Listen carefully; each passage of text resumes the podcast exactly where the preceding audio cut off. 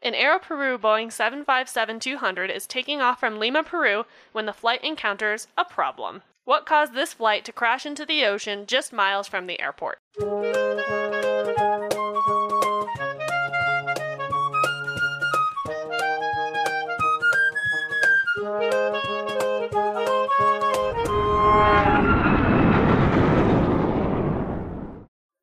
Welcome back to the Hard Landings podcast, everybody. I'm Nick. I'm Miranda. And I'm Christy. Hey, Hello. This will probably be a shorter one tonight. ish. Your part will be short. My part is very short. Also, welcome to our new patron, Dylan. Thanks, Dylan, Thank you. for being a patron. A new twenty dollar patron. A new Australian $20 patron. Flight crew. They can be friends. they can be friends. So, welcome. Thank you for being a patron. Thanks for liking the show. Uh, any other updates? Check out the newsletter. I guess. Stories of the month. This comes out at the end of October, early November. Thankful. Did we do thankful stories last year? yes, we did thankful stories last year. You could do so maybe, that again. Maybe giving stories this year.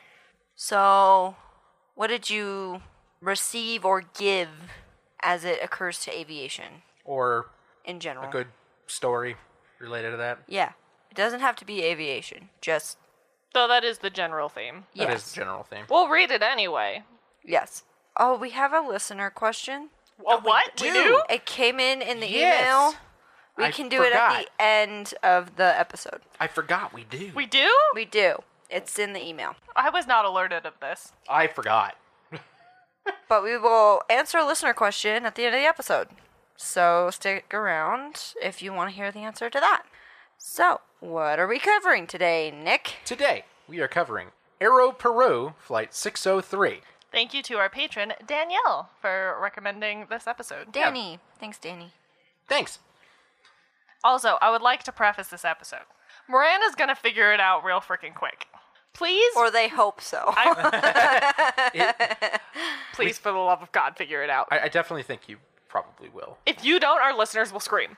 Please refrain until my cued point in my script at, we- at which I turn to you and say, Miranda, what do you think it was? okay. I will try to keep myself Contained. contained from shouting it the instant I figure it out. All right. That said, it is going to be a bit confusing. This happened on October 2nd of 1996. This was a Boeing 757-200. The first time we've covered a 757. It is? Yes. We've I know. never covered Over a 100 757 before. My favorite airplane. Well, one of them. Over 100 episodes, and we haven't. Ah, it's just mind-blowing. That's crazy because I can think of quite a few major accidents with the 757. But That uh, trivia fact that we asked someone to find if they could. Here it is for you. That is the same kind of plane that is in our theme song. Wrong exact model, but it is a 757. It is. Anyways, this 757 had the tail number November 52 Alpha Whiskey, and yes, it belonged to Lima, Peru. And yes, that is a United States tail number. The airplane. This is this is just so confusing. Is I'm not, this like a cruise ship situation No, no, where the no, no, no. airplane's like registered in a different country? Ki- well, kind of. This is uh, i- it's really confusing. I'm not going to dive too deep into this because it doesn't matter at all. Great. in this Okay. case, actually.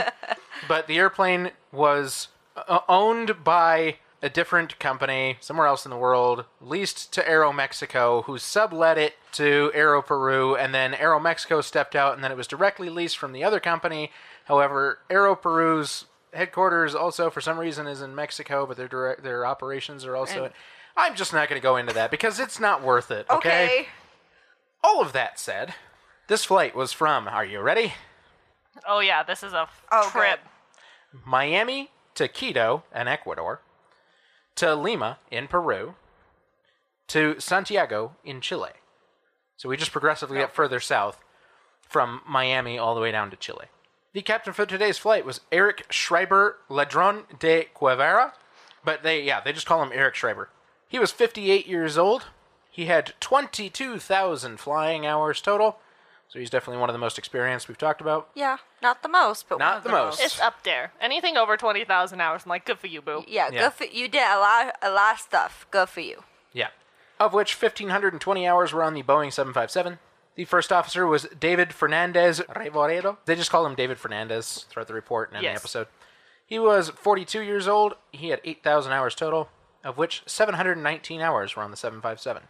The first two legs of the trip were carried out normally all the way to Lima from Miami, where the airline is based.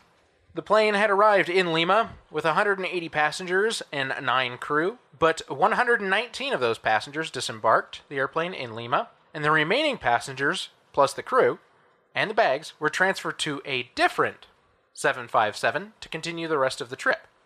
So it's kind of a weird thing to me. The fact that so they carried all the way to, to Lima. Majority of the passengers got off, but a handful were going on to Chile, and So- they kept the same flight number, but they moved them, the crew, and the bags to another airplane. So the airplane that you talked about at the beginning is this airplane that they moved to.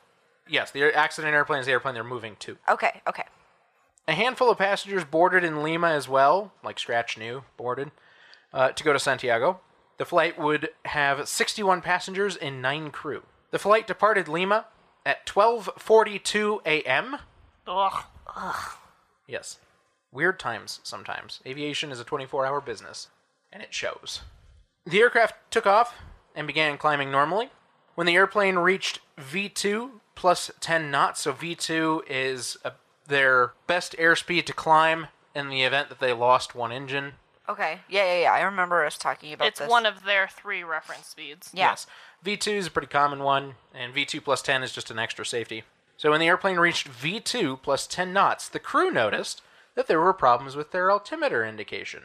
Uh-oh. things are going to start start getting real confusing from here Uh-oh. really fast For everyone, including them. yep all the while the flight flew off the coast out over the pacific ocean into the black of night at 12:43 a.m. and 31 seconds the crew received rudder ratio and mock speed trim warnings in the cockpit that kept repeating as they flew 12:43 a.m. and 35 seconds the crew briefly received a wind shear alert 12:44 a.m. and 32 seconds, so about a minute later, the flight crew declared an emergency to the tower controller. At 12:46 a.m., the flight crew asked to be vectored by radar back to the airport. They were instructed to change frequencies to 119.7 for radar vectors as the tower air traffic controller does not have radar visibility that far off the coast of where they were so far. But they're changing to the approach controller which has a much wider range of view out off the coast. Okay. The approach control gave the flight the vectors needed to set up for an ILS, or Instrument Landing System, approach to runway 15 back at Lima, which the crew had requested. They wanted the ILS. 12:47 a.m. The flight crew asked the air traffic controller to tell them their airspeed as they were having problems with controls. 12:49 a.m. The flight crew stated that they were maintaining a heading of 205 degrees at 12,000 feet, which meant that they were still trying to fly away from the coast. So they were flying westbound, away from Peru. 12:50 a.m. the air traffic controller requested that the flight turn to a heading of 350 to try to get the flight to start getting back closer to the airport. So north now. 3 minutes later the air traffic controller informed the flight that they were on heading 330 flying parallel to the localizer and about to pass to the west of the Lima VOR. So they're still pretty far off the coast, but he's basically saying, look, you're basically directly parallel right now east to west with the VOR. So, wait. Let me let me get this straight. So they're having issues with their instruments. Yes. You'll you'll see. It, there will be a lot more clarifying stuff here soon. Okay. I'm confirming that. Yes. This- yeah. Well, it feels like realizing they're not flying where they're supposed to be flying that their instruments are not helping them whatsoever. That part of it, amazingly, isn't part of it. Really? They were doing that on purpose. 12:54 a.m. The crew requested vectors again. This time, the air traffic controller suggested a heading of 360 degrees, and then the air traffic controller passed in alternative instructions for completing the ILS procedure in case of communication failure. So, in the event that they can't talk to them, basically they just want them to have a way of performing the ILS 12:55 a.m. the crew requested their altitude and speed be given by the air traffic controller until they were established and being guided by the localizer because they were having trouble reading their instruments. At that moment, the crew began getting overspeed and terrain alerts from the GPWS, ground proximity warning system. 12:57 a.m. the air traffic controller was frequently reporting their ground speeds as indicated on his radar. So he was using his radar to give them speed. 12:58 a.m. and 25 seconds. The stick shaker activated, indicating a stall from low airspeed. 12:59 and 8 seconds. The overspeed warning began sounding again in conjunction with the repetitive stall alarm. The crew had a discussion about which indication to believe. Miranda got it. I'm pretty sure I know what happened, yeah. At 1 a.m., the flight crew reported to the air traffic controller that their airspeeds seemed to be continuously too high, and they asked that another airliner or Aero Peru flight in the area come find them and fly formation with them to help guide them back Like, be safely. like, can you please, like, get them to figure out their Yes. lives, please? Because they can't do it by themselves. because they're looking out the window and seeing nothing but black because it is night and they are over the ocean. Question here that I had that I was saving for this episode. If this happened in the United States, would they scramble fighter jets? They could. It would be the fastest way to deal with this. Cool. Thank you. but, real quick question Have we covered this problem before? In a manner of speaking. But not specifically. Okay. Not exactly, but yes. okay. Yes. That answers my question. I'm sure you figured it out by now. yeah, I'm pretty sure I know. Okay. The air traffic controller informed them that there was an Aero Peru 707 that was getting ready to depart that could come help them. At 1:02 a.m., Aero Peru operations contacted the flight via the air traffic controller to ask the captain if the computer's systems were out of use.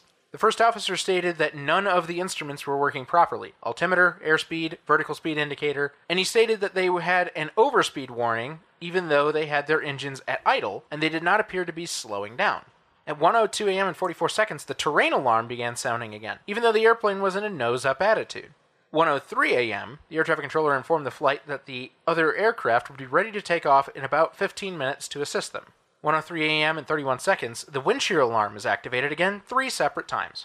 At that time, the flight crew alerted the air traffic controller that they were getting that terrain alert. At 1:04 a.m., the crew repeated their message about the terrain alarm to the air traffic controller and told him that their computers had gone haywire. At 1:04 a.m. and 32 seconds, the first officer suggested several times that they try climbing. The ground proximity warning system began sounding the sink rate alarm. The air traffic controller informed them that, from what he could tell on his radar, the flight was flying at 10,500 feet, and that they were slowly making a turn to the west away from the coast and the airport. And they were 40 miles away from the airport at the time. So the problem I'm having is the theory that I think happened doesn't. Mm-hmm. I don't remember it affecting the GPWS. We'll talk about it. That's a good thing that you're pointing out right about now. Oh, Please it is. remember that. Okay. glad you I remember was like, that. I don't remember it affecting the GPWS, but I'm glad we're gonna talk about it because if it is what I, I'm pretty sure it is what I think it is. I'm like, I don't remember it having that issue on the other flight Well- we talked about. Spoiler alert, I wish the pilots had the same train of thought as you did. Oh, good. Okay. We'll get into it. The crew then asked if they were still over the sea, since they were getting a terrain alert from the GPWS, and the air traffic controller told them that they indeed were still over the ocean. I feel like it should have been a red alert when the air traffic controller's like, you're 10,500 feet up. And they're like, but why is the GPWS going off? Because if they're over the ocean, We'll talk about it yeah, because there's a lot to this. great. 1:05 a.m. The flight crew informed the air traffic controller that they had an indicated 370 knot airspeed and asked if they were slowing down. That was their indicated airspeed in the cockpit currently was 370 knots, which is way overspeeding and no matter what condition you're in. The air traffic controller informed them that they were showing 220 knots on his radar. So, for reference, the speed that the air traffic controller is pulling is based on their change in position over time, not based on anything coming from the plane's transponder. Right. So, based on where they are on the radar and how that changes every how many sweeps of the radar, that's how it's calculating their airspeed. So Okay. they're using indicated airspeed in the cockpit, but he's using the ground speed based on the radar revolutions where it changes from one position to the next. Which makes sense because then they'd be like, you wouldn't be at this point on the radar if Mm-hmm. you weren't going this speed. Yes. right. Okay. 106 a.m. The air traffic controller informed the flight that he could still see them on his radar at 50 nautical miles away from the airport, flying on a heading of 270 degrees away from the airport at 10,000 feet. That is dead west for That is dead west. 270 is dead west. 108 a.m. The crew informed the air traffic controller that they were going to try to intercept the ILS to land and asked for their airspeed, as they now had no airspeed indication at all. So they went from seeing 370 knots to absolutely nothing. Why would they ask for the ILS when they're so far away from the airport? They want to set themselves up on something that they are hoping Would get them back to the airport? would guide catch- the airplane. Catch the airplane, basically. Yeah. Basically, could guide them to the ground Yeah. safely. And basically, what they're asking for is vectoring to get to there. Yes. Like, but if none of their instruments are really working right, would they even be able to do that properly? Yes. I'll give you a big hint. Their heading is working. their heading's working. Their heading. So they've then- been following the correct headings. Well, I- then why are they going away from the airport then? they opted to do that for diagnosing purposes. in case they weren't able to diagnose in time and had to crash, at least it's in the water, and not in the city. Yeah, they wanted to be out away from. I guess that makes City. sense. they wanted to go back to the airport, but they didn't want to be around the airport, so they were doing this so that they stayed close to Lima, but also had more time out of the ocean. I want you to remember your question about the ILS because I don't have that in my script, but I do want to go over it. Why they would want to catch the ILS? Why it's not a great idea. We'll talk about it. Oh, okay. 109 a.m. The air traffic controller suggested a different heading to intercept the instrument landing system. The crew acknowledged and repeated that they had no airspeed indication and that they appeared to be flying stabilized at 9,700 feet. The reason they've decided now to go back and start trying for the ILS again is because they're stabilized, supposedly, at 9,700 feet. Which is Okay. also what air traffic control is showing. They are also showing 9,700. feet. Yes. The air traffic controller confirmed that they're, they appeared to be flying at 9,700 feet, according to his radar, and that they were flying at 240 knots, 51 nautical miles from the airport. 1:10 a.m. The flight crew requested altitude information again. The air traffic controller informed them that they still appeared to be flying at 9,700 feet, according to his radar, and he asked what the indication was in the cockpit, and he asked if they had any visual reference to the terrain outside, which they didn't. No, because it's ocean and it's dark. Yep. The crew responded that they had a too low terrain indication. Literally, that's what it's saying. Too low terrain. 1:11 a.m. The air traffic controller made another orientation call, telling them their altitude. Ground speed. Yes. And the crew's reply to this was not understood, but was full of noise and alarms. Ooh. 1:11 a.m. and 20 seconds. The plane's left wing had struck the water briefly at 250 knots, and then they were once again airborne. The captain struggled with the controls from the damage to the left wing, and the airplane climbed briefly but slowly banked 70 degrees to the left and then nose down before impacting the water 22 seconds after the initial impact with the left wing. While their instruments were still showing them at 9,700 feet. Yep. All communications from the flight ceased, and they disappeared from radar at this point. A search and rescue operation is, was initiated, and the next morning, wreckage was found 48 nautical miles from the airport in the middle of the ocean. All 70 on board perished in the accident. Okay. So Miranda has her suspicions. Yes, I do. I'll be very disappointed in myself if I'm wrong, but I don't think I'm wrong. Please don't be wrong. It'll mess up everything I if you're really wrong. don't I have, think I'm wrong. You just tell me what it is if I'm wrong, but I don't think I have I'm a lot wrong. of faith in you right now. Let me say, keep it general, don't say specific. Well, Does that make sense? Well, to be fair, I think there's. I'm not going to say what it is, but I have a general idea of what it is. I Yes. don't know exactly what happened to this That's okay. to make There we it go. a problem. So I think you're getting on the same track. because we I are. don't think it's exactly what happened to the other flight we covered with this. I don't think it's exactly that, but there's Correct. a problem with this instrument correct. that's causing will- you all are this correct. problem. You are correct. You are on the right track. We will talk I'm about it. so proud of you. okay. This investigation was performed by the Accident Investigation Board of Peru, which is part of the Ministry of Transport, Communications, Housing, and Construction, alongside the Directorate General of Air Transport. I Yeah, don't know the there you go. exact hierarchy of that. Don't come for me. With the assistance of the NTSB. Yeah. Meow, meow, meow, meow, meow, meow. The wreckage was quickly located by the Peruvian Navy, since air traffic control had the flight on radar until it went down, along with the emergency location transmitter sending out the pings from the black boxes. Thank God. Thank God. By the way, those send out for about 30 days. Which it should be extended past 30 days if you ask me. but And some of whatever. them are these days, but We won't get into that now. Also, it was really easy to locate because there was debris floating, along with nine of the deceased, yeah. making it very easy to pinpoint the wreckage. That being said, the Peruvian Navy did not have the tools or resources to retrieve the wreckage from the bottom of the ocean. Which, like, you know, it crashed in the ocean. Why don't you have the stuff to, like, get it out of the ocean? okay, this is not like a first world country where we just spend a lot of money on our military to have these kinds of resources. Yeah. So they called in the country that does, which is the United States. I was gonna say, you have the United States helping. Why don't you just have them bring in their stuff? you are correct. The NTSB and the United States Navy were called in to assist with the wreckage. On site, fun fact the NTSB initially wanted one of the Peruvian investigators to recuse himself from the investigation because the first officer was his nephew. Oh, yeah. I feel like that would be a good thing to do. However, his professionalism and stoicism on the subject allowed him to continue with the rest of the team, and the NTSB was really impressed by him. So, Yeah, he actually didn't let it affect his job at all. nope. I feel like he would be more inclined to figure out what happened. Yes, I still don't think it's a wise decision. It's not great. I mean, if you think about it in terms of like, if you're a police officer and your nephew got murdered, you wouldn't want to be the person on that investigation. right. Yeah. So, So if you think about it that way, not great, but the NTSB stands by their decisions, as they did in the Mayday episode when interviewed, so I'm just going to move on. The U.S. Navy sent down robotic systems to locate the black boxes and bring them up first, and those were stored in coolers of fresh water to prevent any oxidation during transport to NTSB headquarters in Washington, D.C. for further analysis at their lab. This is pretty normal. If you ever watch after any accident happens in the ocean, they always put them in a cooler of fresh water. Yep. For the exact same reason. Because you- corrosion. yeah, you don't want Yeah. it to be salt water because that's corrosive, but you also don't want it to be air. Right. Because then the salt that's already in there is going to cause a problem. Right. It oxidizes. Basic science. They just throw it in a cooler of fresh water and that maintains it. Science. Now, the CBR is how Nick was able to tell such a vivid story, Obviously. and how investigators had their first and really most vital clue, as well as what led Miranda to know exactly what the problem was. Is it now? Is Yeah. that my cue? Yeah. Is it a E pedo tube problem?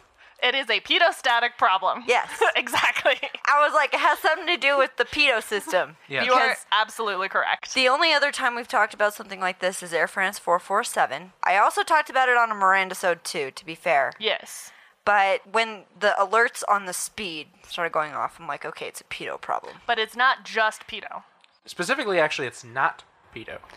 So, the pedostatic system, which there are two words there, it's not just pedo, it's pedostatic system, is tied to three of the most basic displays in any aircraft, not just commercial airliners the altimeter, which reads altitude, the vertical speed display, and the indicated airspeed display. There are two primary components the pedo tube, which we have talked about, and the static port, hence the term pedostatic system. The static port is an air inlet that is flush with the fuselage, nothing sticking out, and is located somewhere on the fuselage where the airflow is undisturbed. It reads the static or non moving air pressure around the aircraft. So, just like the atmospheric pressure, basically. Right. Right. So, basically, there's no air flowing into the static port. Okay. It is just reading the pressure from outside, no airspeed, none of that noise. This information alone tells the altimeter the altitude that the plane is at. So, from the air pressure outside, you're able to discern altitude. As that pressure changes, the data is fed to the vertical speed display, which then conveys how quickly the altitude is changing, either increasing or decreasing. So the static port feeds two of those three vital instruments. The last system is the indicated airspeed, which uses both the pitot tube and the static port. I found a, a diagram Yes. on uh, Wikipedia. I'll put it on the website. Good job. I'm proud of you. So uh, anyone who thinks they're confused about anything we just said, just look at the diagram. I'm not giving you all of the equations that I learned in my fluid dynamics class because that was overwhelming for me when I learned it. Yeah, that's so we're just going to chill. The pitot tube, the last part of the pedostatic system, measures the dynamic pressure or the air pressure generated by the speed of the aircraft and compares that to the static pressure from the static port. Together with a lot of calculations, you can discern the aircraft's indicated airspeed or how fast air is flowing over the wing. This is different from the ground speed because the wind can change the indicated airspeed depending on its direction and magnitude. These two components, the pitot tube and the static port, can lead to faulty information if they become blocked for whatever reason. This happened on Air France Flight 447 in episode 37, which is currently our second most popular episode, where, spoiler alert, the pitot tubes became plugged with ice. But in this instance, both altitude and airspeed were suspect, which led investigators to suspect the static ports, not the pitot tubes. So the US Navy deployed their robotic systems to find that portion of the fuselage and made a very serious discovery. The static ports were covered with silver duct tape. Yeah. Uh, what? This is incredibly serious! You can't fly without that information. It's not just commercial aircraft. Like, if you hopped into a Cessna 172 and you had your static ports blocked, you are equally screwed. Yep. It's not an over computerization of aircraft. It's one of the most basic and essential systems to flying. I'll say that it's not entirely impossible to fly and land that airplane, although it's much more likely during the day when you can see everything. When you're over the ocean at night, When they have absolutely zero reference for speed and altitude or anything, because they have literally just pitch black outside the window. Okay.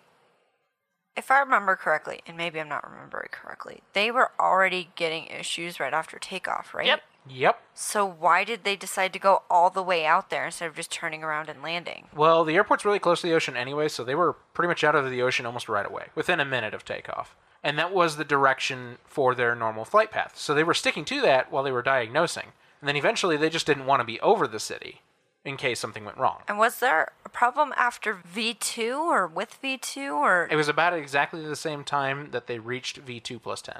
okay? that everything just went to zero. They had nothing. And is that after V1?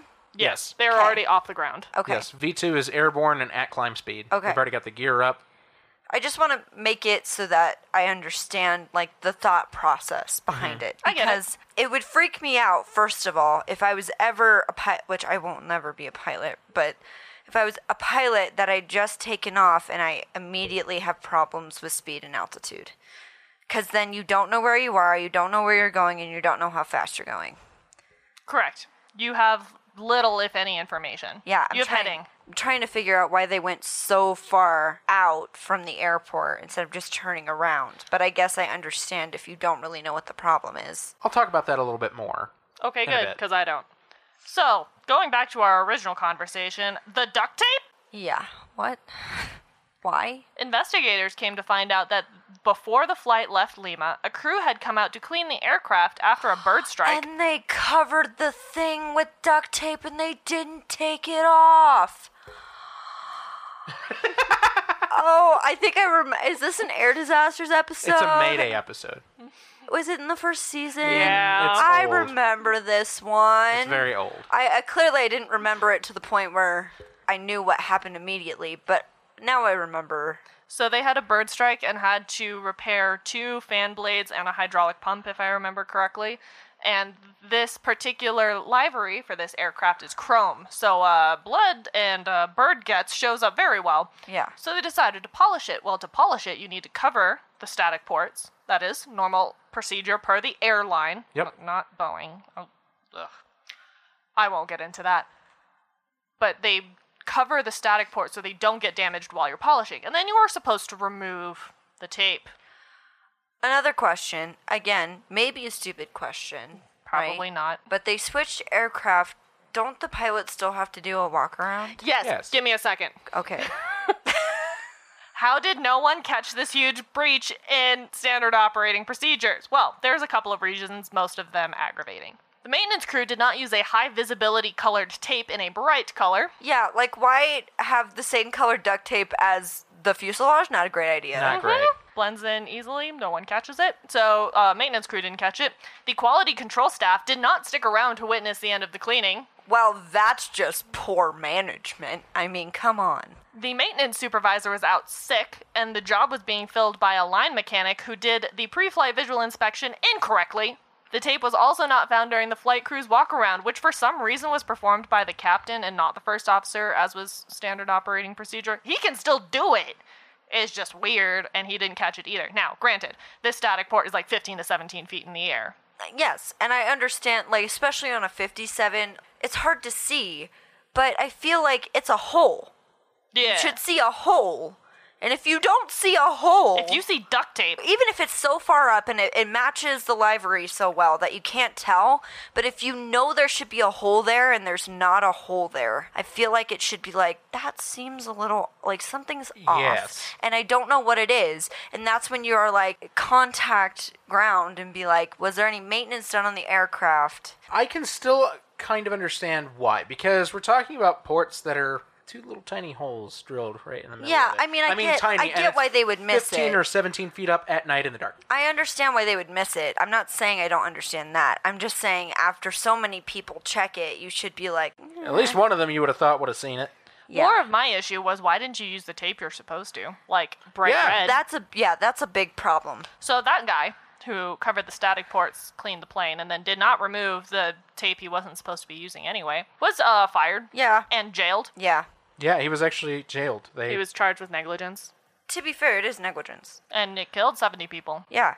I mean, when you put it plainly, it's manslaughter. However, they did say that he was not trained. They just Correct. threw him well, into this then job. that's the company's problem. Right, that's what a lot of people have problem with jailing him Also- because he was never trained. Also, this is in uh, this part of the world. He was making $2 an hour. Yeah. When you have a person who's not making a lot of money and they're not being trained properly. We'll get more into kind of the legal stuff later. Okay. So, investigators did spend a portion of the report scrutinizing the crew's actions.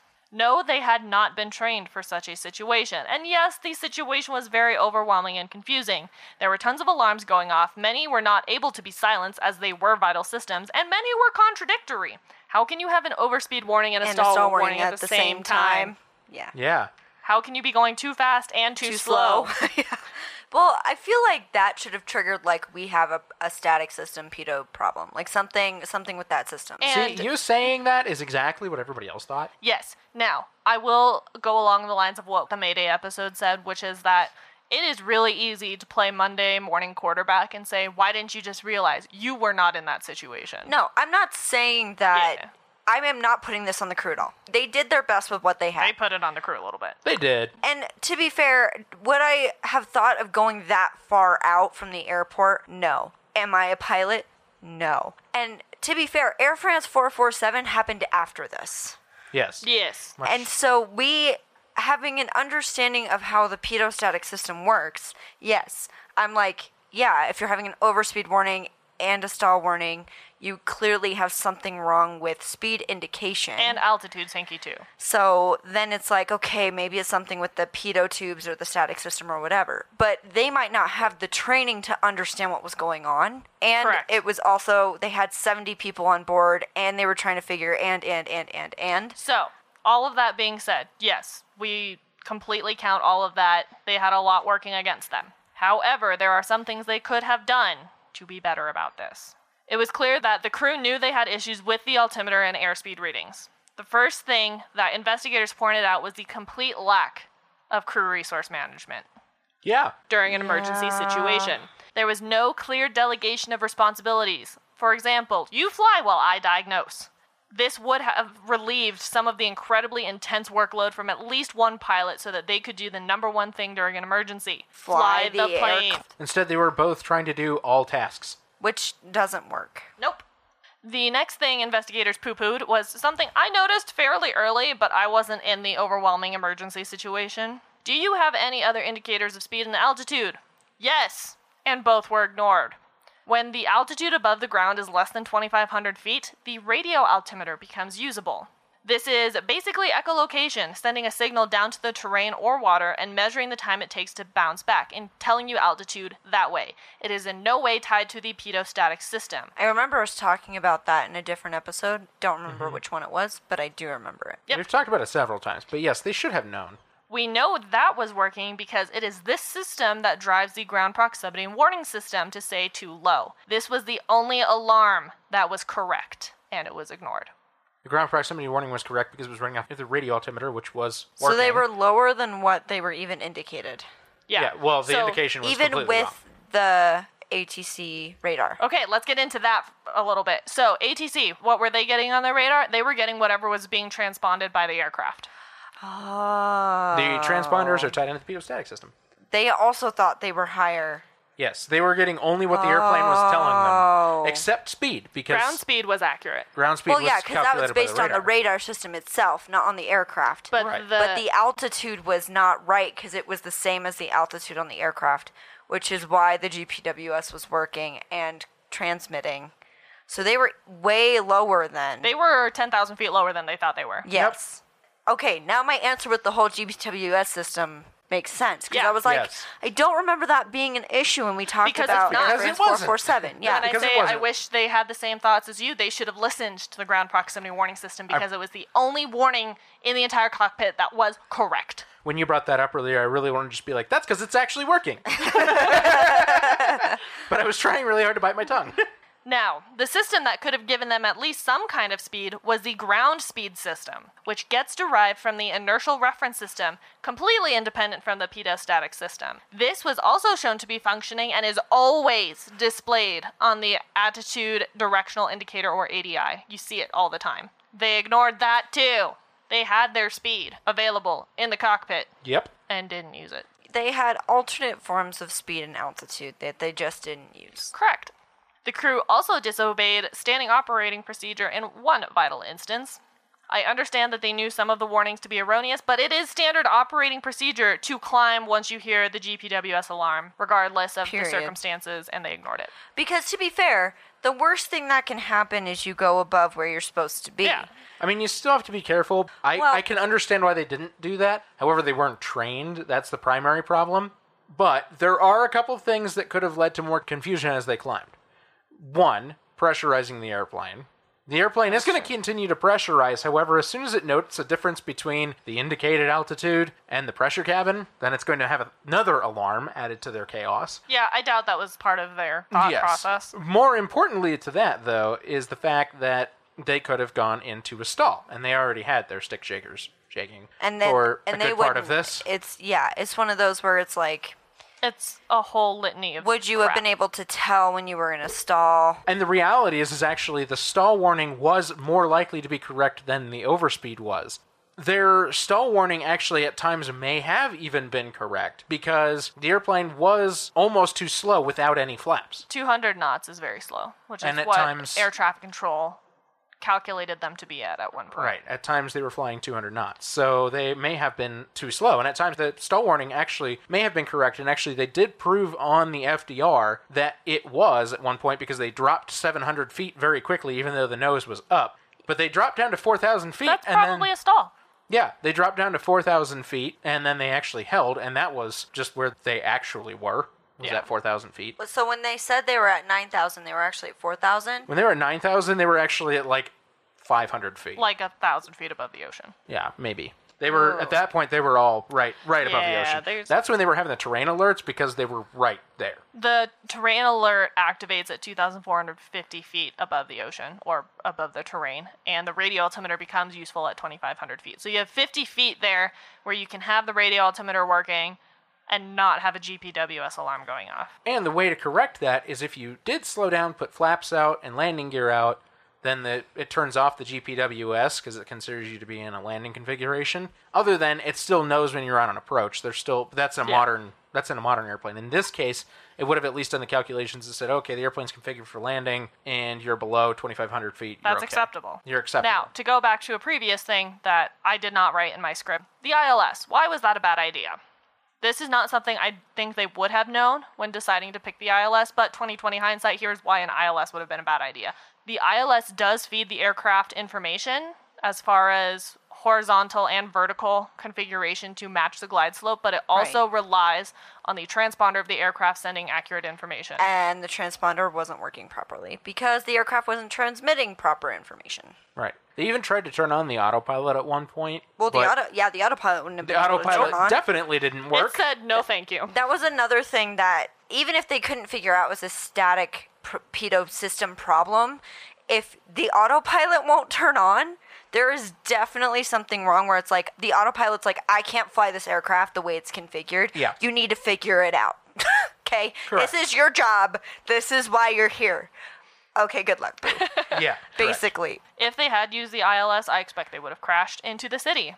So I'm glad that never actually happened. well it's prob- that- However- that, was where the, it was good that they were so far out Yes. too That's like like i understand why they did that That was a very wise decision. that is a big part of why they were out there is because they didn't want to be over the city. They didn't know what was going on, which they weren't trained to find out. We'll talk about that. And so they were having to do this diagnosis. If they had been trained, they wouldn't have had to diagnose anything, and actually, they probably could have gone right back to the airport. But two, and this is something that actually one of the investigators I think mentioned in the Mayday episode or something is that they had just taken off with enough fuel to reach Santiago, so they had enough fuel to last like six hours, seven hours. So they had plenty of time to put the airplane in a climb attitude and try to diagnose some of the warnings, figure out what's going on, and then attempt to reapproach. But instead, they were both handling all tasks and Reading the same checklist over and over. Yeah, Reading, reading- the flight manual over and over. and not coming up with anything and having really unproductive conversations about it basically without actually flying the airplane. Well, and then my, my thought goes to what checklist were they reading? Because I'm sure that there is a checklist for when you lose altitude and speed information.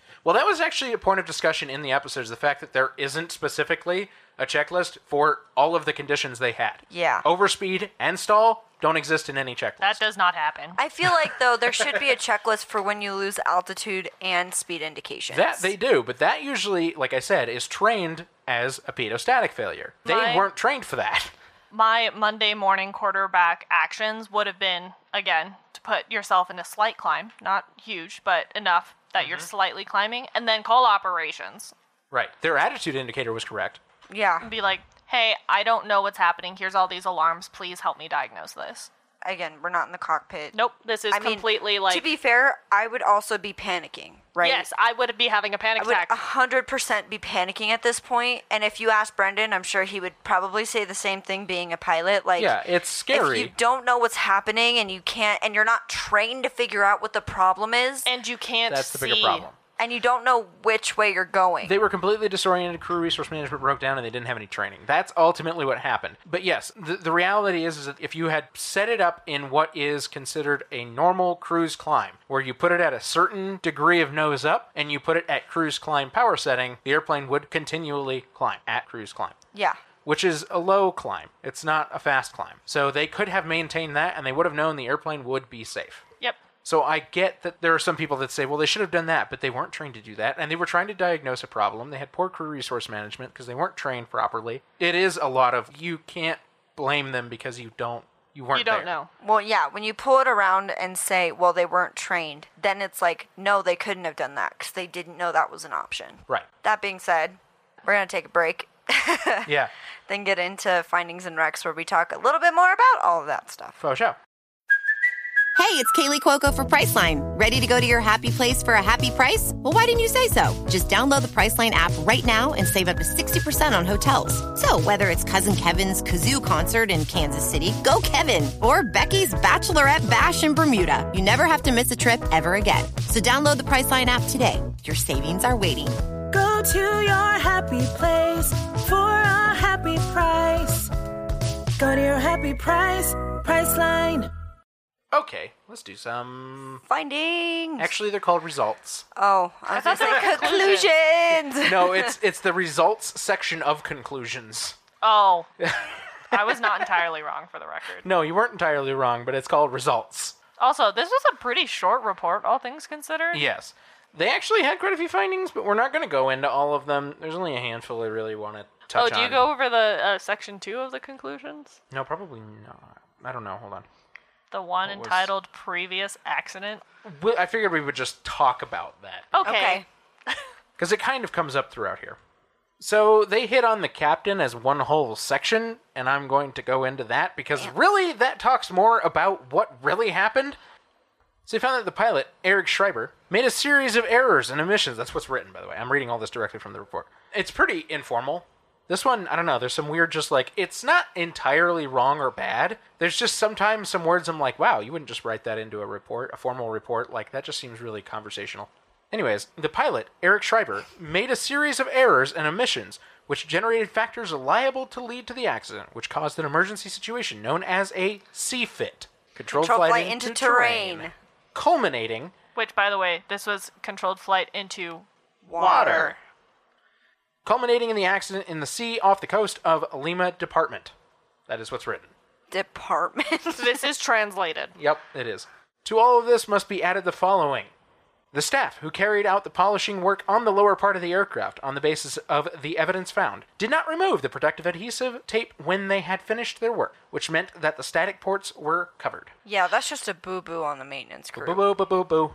They found that there was a possible failure of the quality control staff in not supervising the end of the work done. Possible. See, Uh-huh. again, there's that kind of like conversational thing, but they're saying that they didn't check the work when they were finished. The way I picture it, the way the report was written was they were like, ah, you guys got this. I'm going to go have a smoke or some crap like that. Yeah. So I'm not going to fully read the next couple because it's all kind of the same thing. The first one was blaming the people who did the work, the guy who put the tape on. That that poor soul. Yes. That poor guy who makes two dollars an hour who probably had no idea of the extent And of had the no training, consequences didn't of know what he his was actions. doing, but that was what he was And no told one to checked do. his work. Well, that's th- what's next. So then quality control didn't check, and then they say the supervisor didn't check, and then the crew didn't check. The supervisor was replaced, that's why. He was ill. But then the flight crew didn't check. But when you have someone out that's a supervisor, you should have a backup supervisor. No, they just threw in an average old mechanic. Yeah, you shouldn't do that. If there's a supervisor, there should be a backup supervisor in case someone gets sick that can come in and check people's work. Right. Because when you have someone who's never done supervisory duties before, they're not going to know what they're doing and they're not going to check stuff properly. Right. They found that there was evidence of tunnel vision and mental confusion on the part of the technical crew. So what this actually is saying, because this is just written wrong, is there's evidence of fixation and disorientation. I would support the disorientation. The fixation, I kind of have a problem with because they weren't fixated on any specific things, but rather were overwhelmed. They were overwhelmed because they were both trying to do all things. So I would even go so far as to say it's the opposite of fixation. It was like their attention was spread so thin, Yes. which I guess is fixation in its own way. Heavily ADD laden flight. Anyways. Like induced ADD, not natural. Like me. Yes. They found that there was a lack of specific training to recognize the problem which arose. So again, with the training thing, they just didn't have the training. I'm assuming they do now. Yes. Also, Aero Peru doesn't exist anymore. Oh, we'll get into that.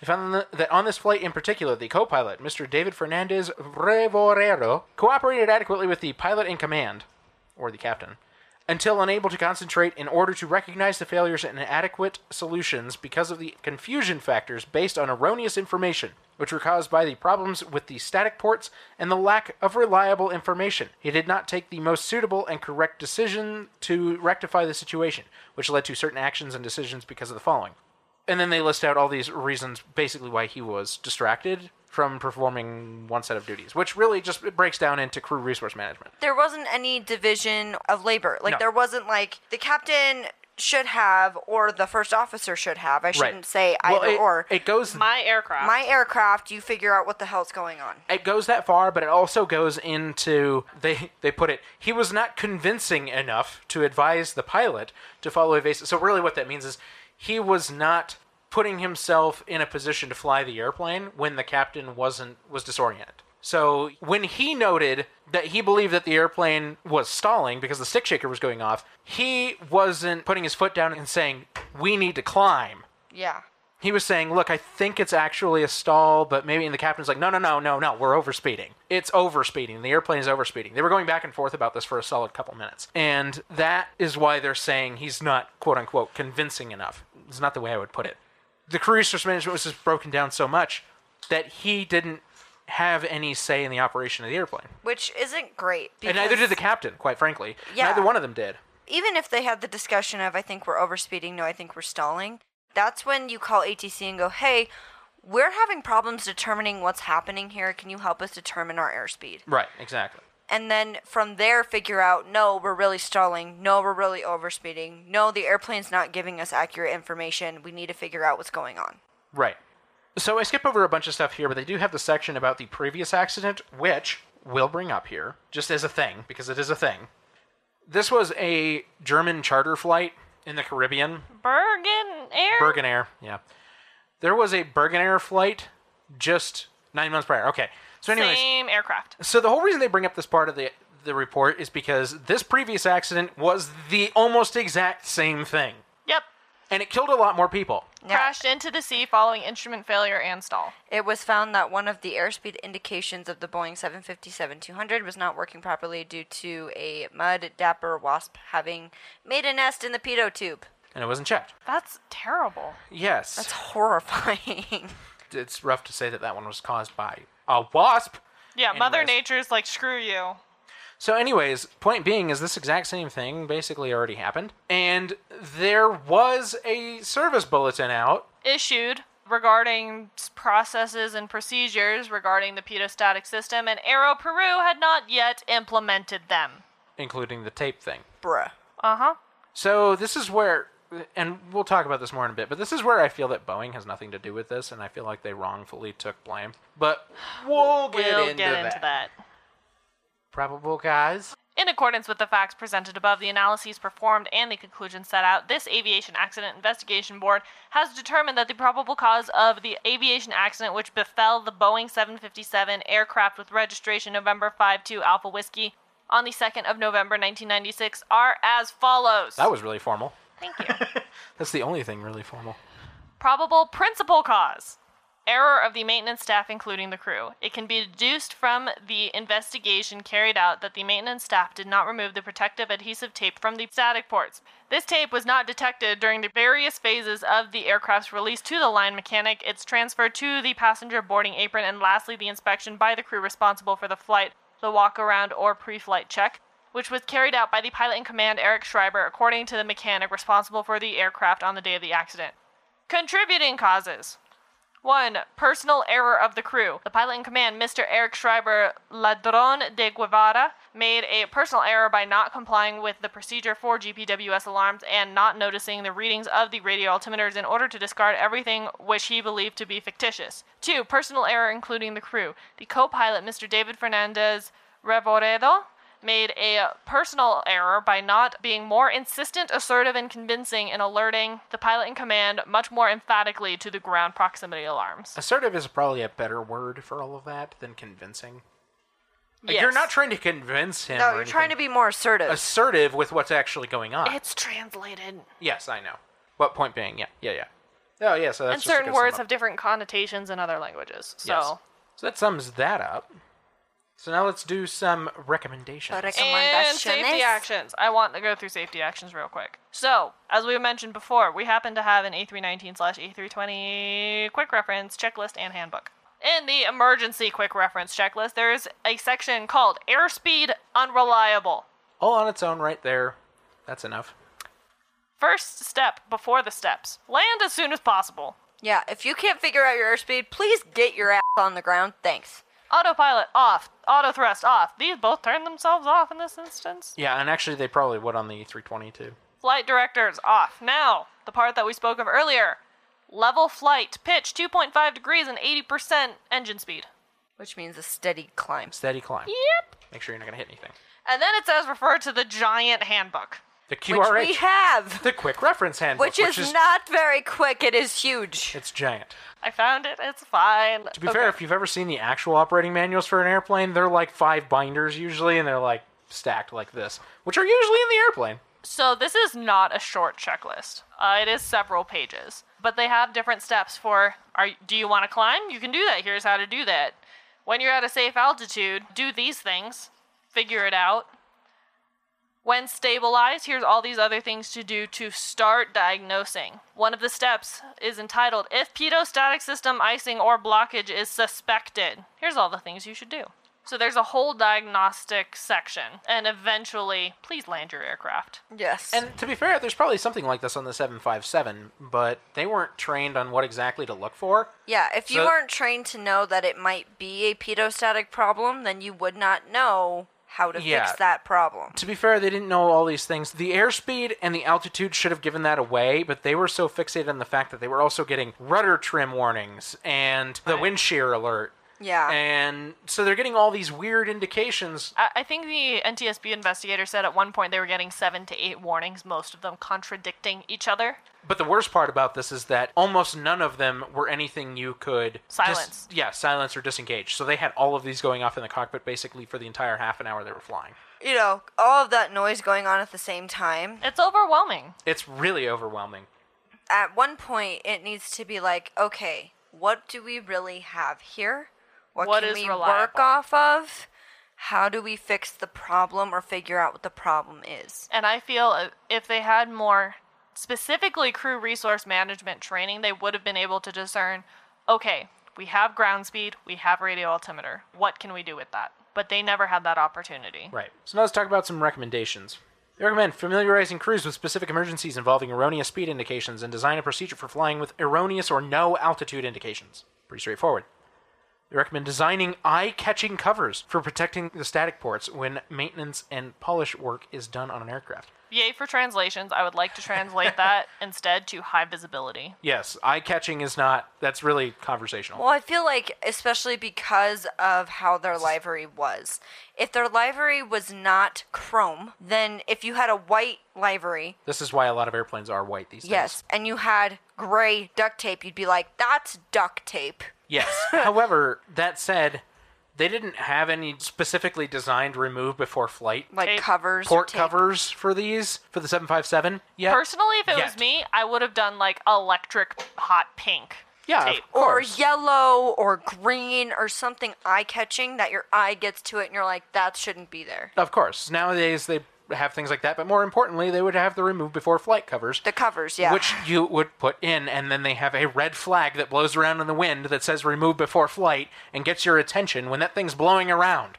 They recommend making the crew aware that it is mandatory to follow the evasive procedures in response to the GPWS terrain alarms and conduct practical sessions in flight simulators. So train them on the WS stuff and make sure that when the GPWS alarm goes off, they're always taking evasive action to climb away. Well, and they understand that it's not based off of the pedostatic system. Right, that's something they didn't understand was that the system was separate from the pedostatic system. Right. They didn't ever figure out that the pedostatic system was what was failing. No. to be fair, they never got that far. But even if so, knowing that the GPWS, when it's going off and you're having altitude and speed alert problems, Yeah. right?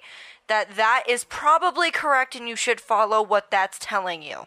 But yes. You are too low. You are too close to the ground. You need to climb Yeah. in some way, Right. even if it's a steady climb. Climb. Right, exactly.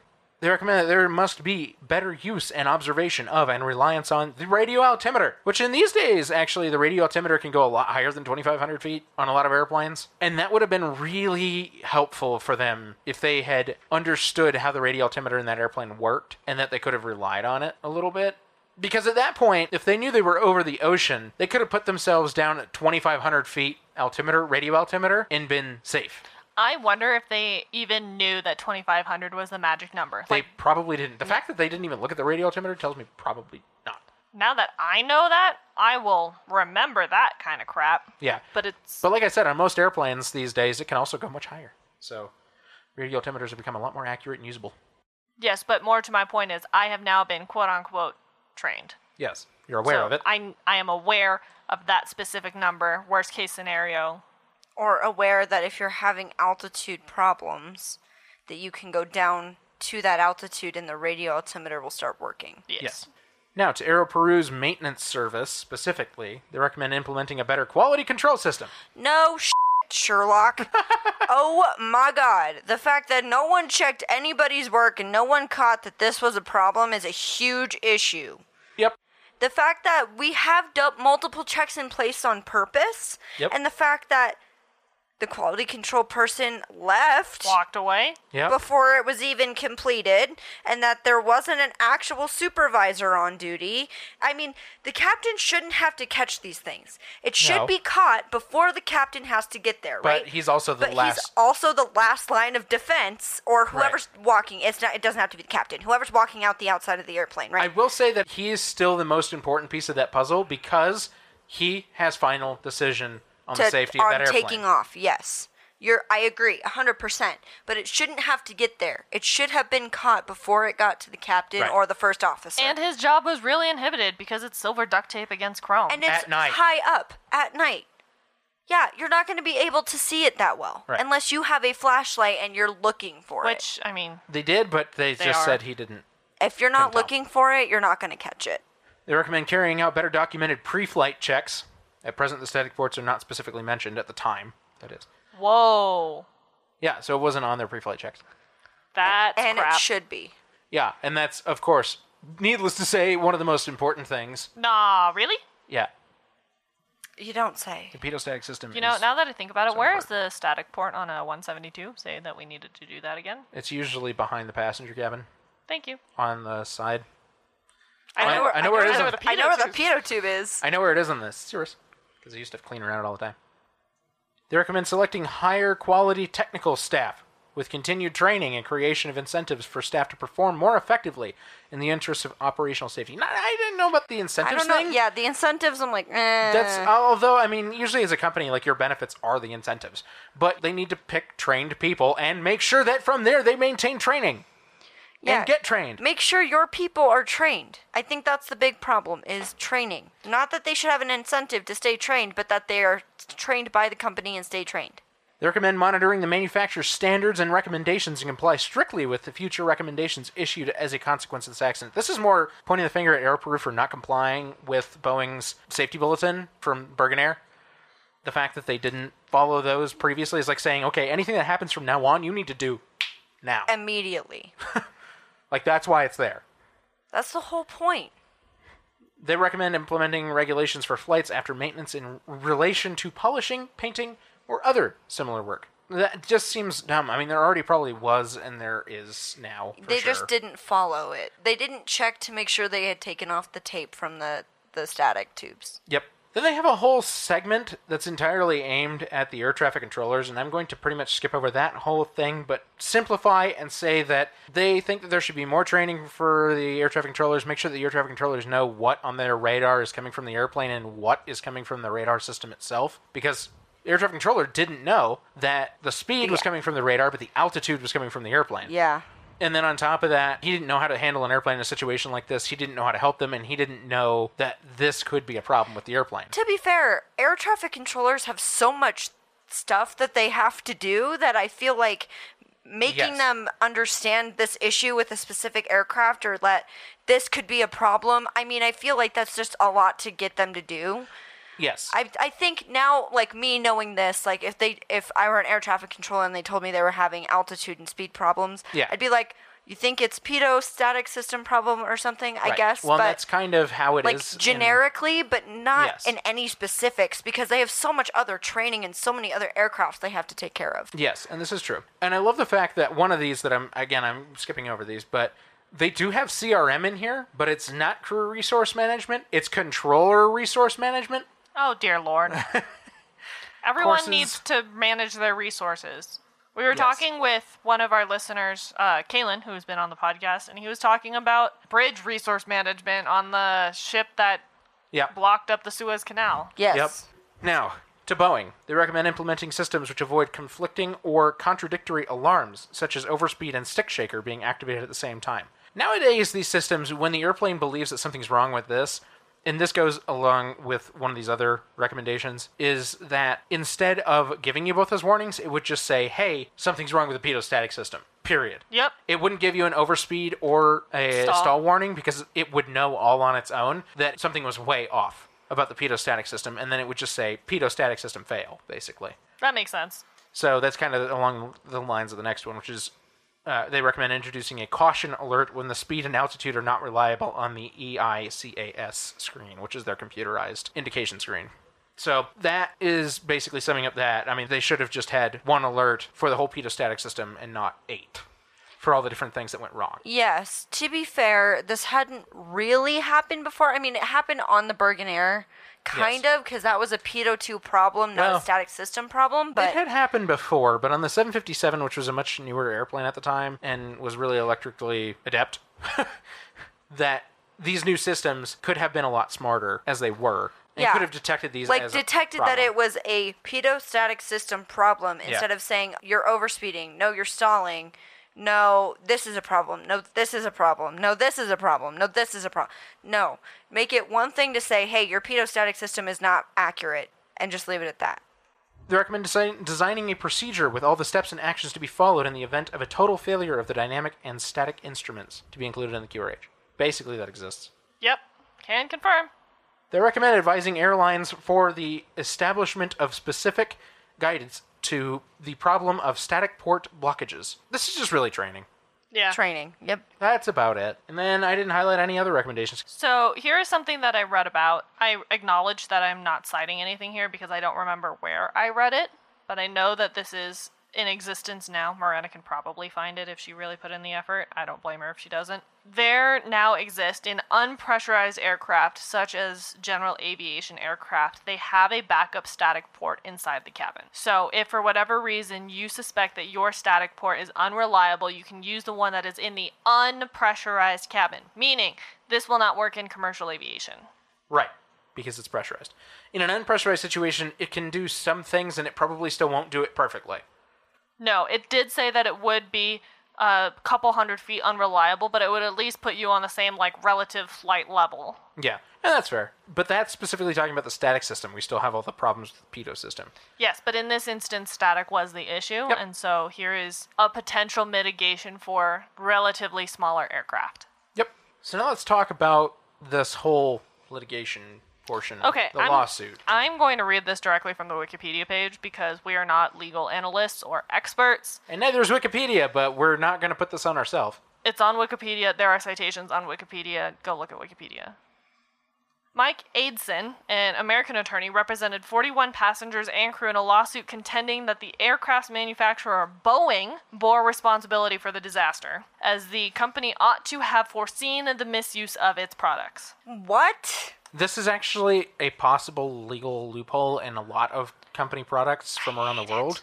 The fact that misuse of your product you were- can be held liable for if you don't note that it can be misused. The suit was filed against Boeing in federal court in Miami in May 1997. According to the complaint, the flight deck errors were caused by careless maintenance by Aero Peru and negligence and defective design by Boeing. Boeing argued that it was not at fault and that responsibility for the aircraft lay with the employee who did not remove the tape from the static ports, and the aircraft's pilot for not noticing the tape still applied by visual check. Richard Rodriguez of the NTSB said that it was understandable that Captain Schreiber did not find the tape because the maintenance worker had used duct tape instead of the brightly colored tape that he was supposed to use. In addition, Rodriguez said that the pedo static ports were high above the ground, meaning that Schreiber could not have seen the tape against the fuselage. After extensive litigation, the parties agreed to transfer the case against Boeing and Aero Peru to an international arbitration in Santiago for a determination of the damages. The defendants agreed to not contest liability in Chile. On December 13th, 1999, family members of the flight's passengers received one of the largest compensations, Compensations. stemming from an aviation accident outside the United States aboard a non U.S. carrier, averaging nearly $1 million per victim. Aidson stated that the manner of the crash resulting in the passengers drowning was responsible for the large settlements. Now, this was spoken of in the Mayday episode. They say that the reason that the victims' families got so much money was because the victims were alive at impact and drowned. And I'm not sure Could that they, they prove it?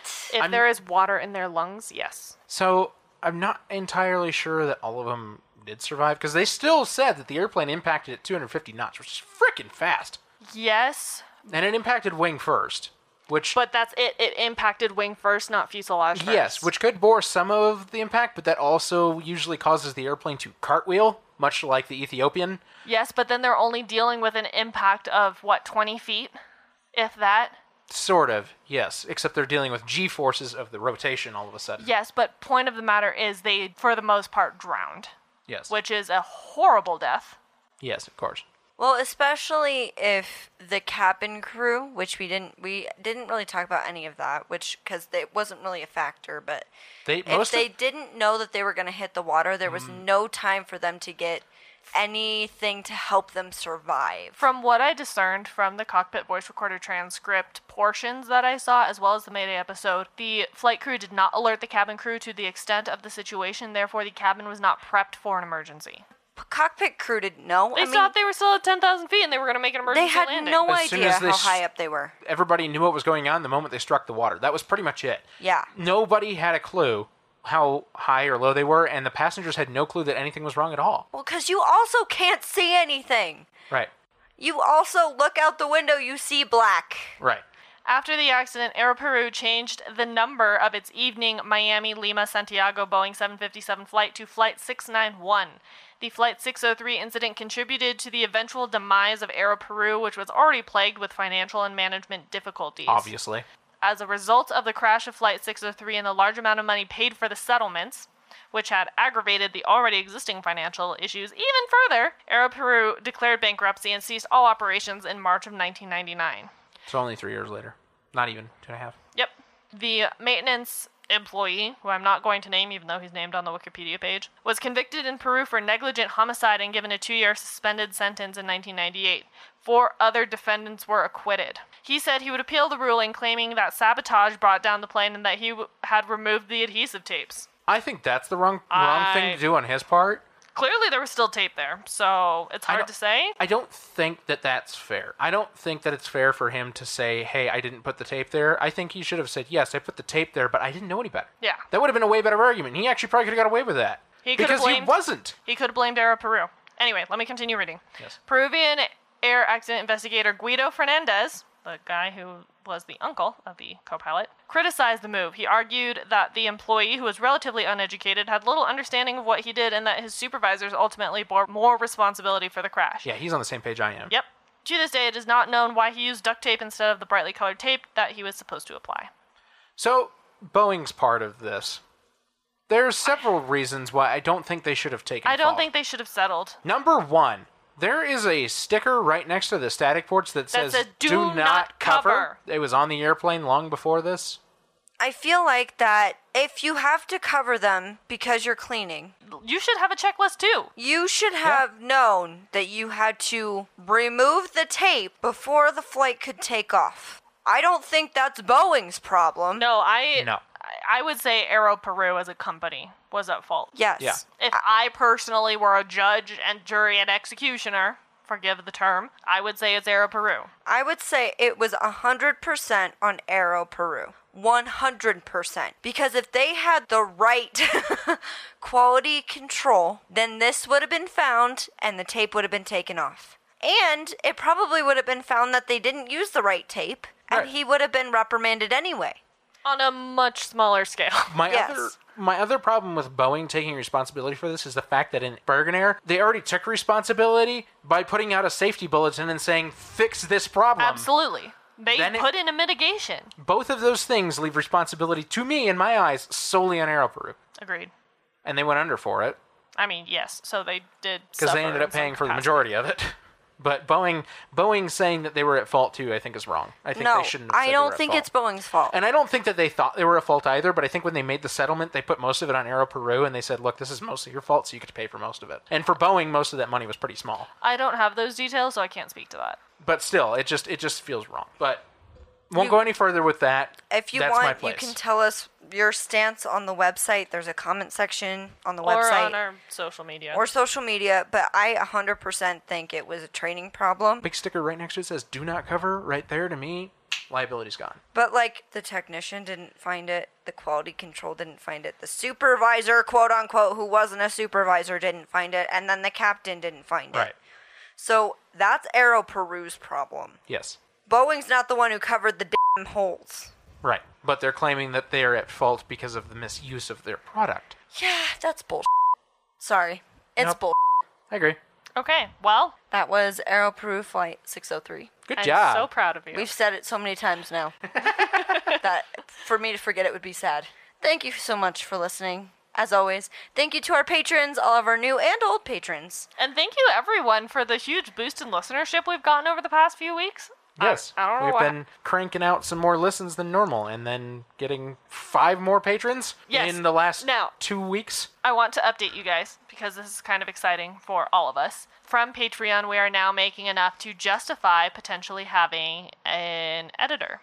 So, one of my former coworkers, Jake, may or may not be editing this episode, but we're now at the point where we can afford to hire an editor for a couple episodes a month. So, that is all thanks to you guys. and your con- con- contributions. There we Yes. go. I know I know how to speak English. You keep pushing those contributions to us, and we're already starting to look at next equipment so that we can upgrade our sound. I, I really want dynamic microphones. I'm so excited. Uh, we have our eyes on some pretty fancy microphones and a new mixer where people can call in and we can have guests. And the reality is, they're not that fancy, but they're They're fancy See to for us, Yeah. okay? They're it's fancy. to me. They're fancy to us. I mean, they would be great. They would be. It would be a professional setup in all terms, but it would be. It won't be like a studio studio. It'll no, just be. but it's really you guys facilitating this. yeah. You so- guys definitely help, and that's Thank you Amazing. so much. You guys are awesome and amazing. Everyone, not just our patrons, although Yeah. our patrons are awesome yes. to the max. But to everybody else that's listening But too, you're, everybody, you guys are great and awesome, and thank you so much for listening. you're helping us get more ad opportunities, and we're getting listened to by more people because the more you listen, the more they listen. So thank you. Thank you. And thank you for the nice emails and messages. We appreciate them. They make us feel like people actually like hearing us Warm talk. and fuzzy. Do you know how many times this week I had realization of people like us? They like listening to They us. like guys. At least 39 of them around the world really like us enough to give us a little bit of money. thank you so much. Thank you. Okay. With that being said, make sure you check out the Patreon if you have not already. I realize we say it in every episode, but even if you just contribute at the $2 level, you can also contribute under that. You don't get any benefits, but you can contribute any money that could, you would like. You could also join a tier, binge, and then back out. Yes, we understand care. that.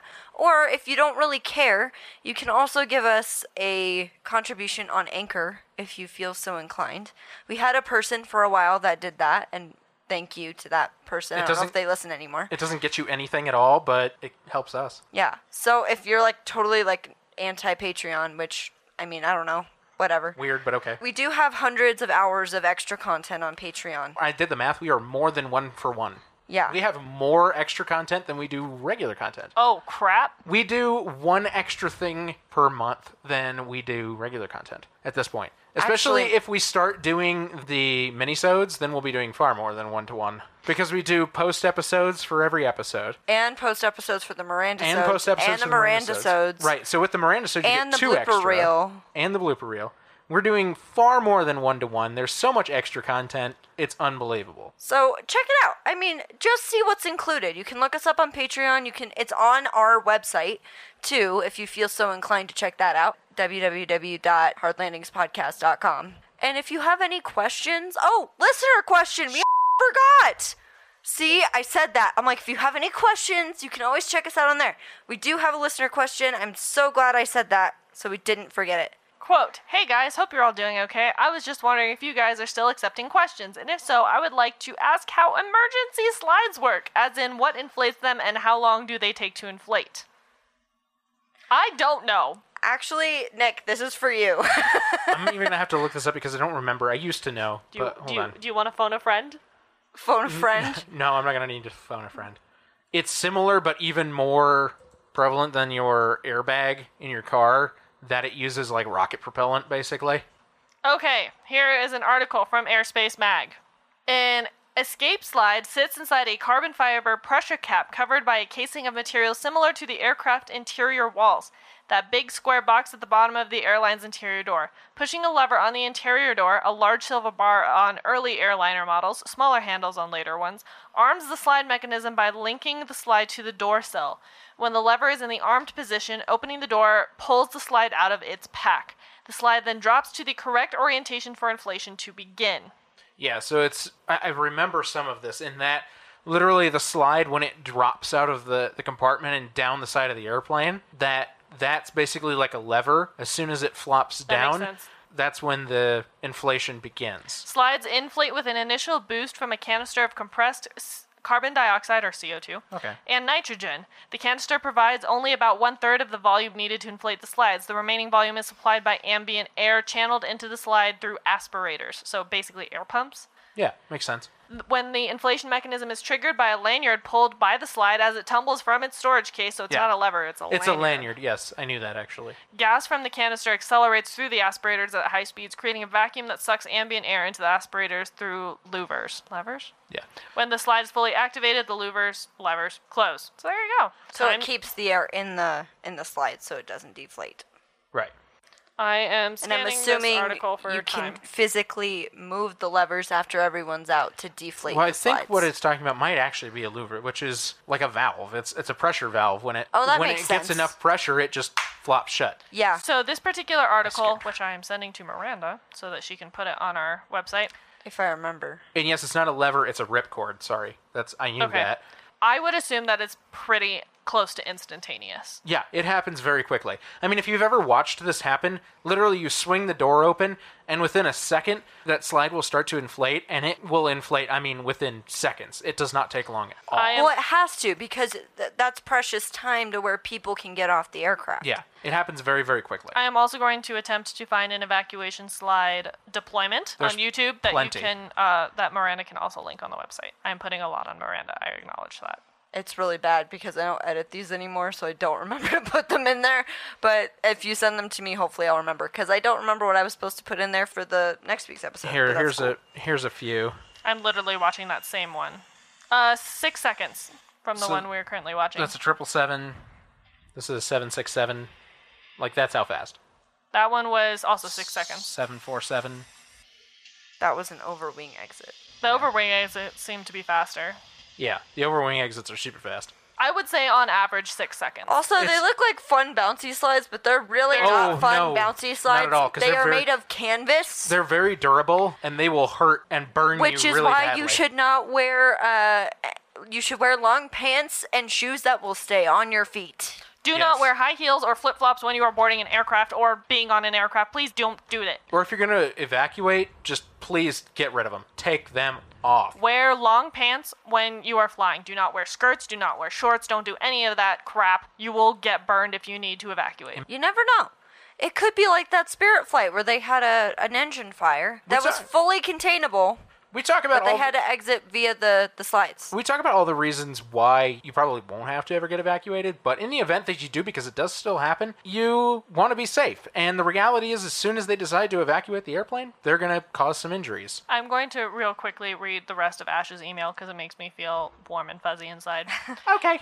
If you're not accepting questions at the moment, no worries. I love listening to you. I am on my second binge listen after discovering you a couple weeks ago. Wow. And I wanted to really say I appreciate all the hard work you guys put into the episodes. Second binge? Holy crap!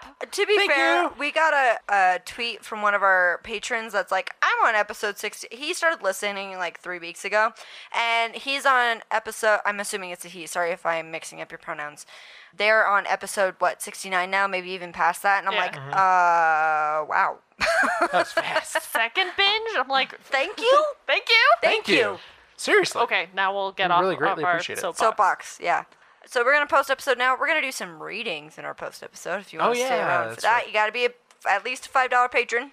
Business class, oh great. Business class Y'all or gonna do that, greater. that tarot reading. that tarot. If you don't know what that is, we'll explain about it in the post episode. Thank you so much for listening. We hope everyone has a great week and you stay safe and stay healthy. And we will catch you all next week. Keep your speed up. Please like and follow us on Facebook and Instagram at Hard Landings Podcast and on Twitter at Hard Landings Pod. Subscribe and leave a five star review on the platform you are using to listen. If you would like to see photos and sources for this episode, please visit us at heartlandingspodcast.com, where you can also leave us feedback and ask questions. This episode was researched and written by Nick and Christy. Our theme song was written by Miranda and performed by all three of us plus Leo. And our logo is by Naomi from Not a Monster, Not a Boogeyman. Thanks for listening. Catch you next time.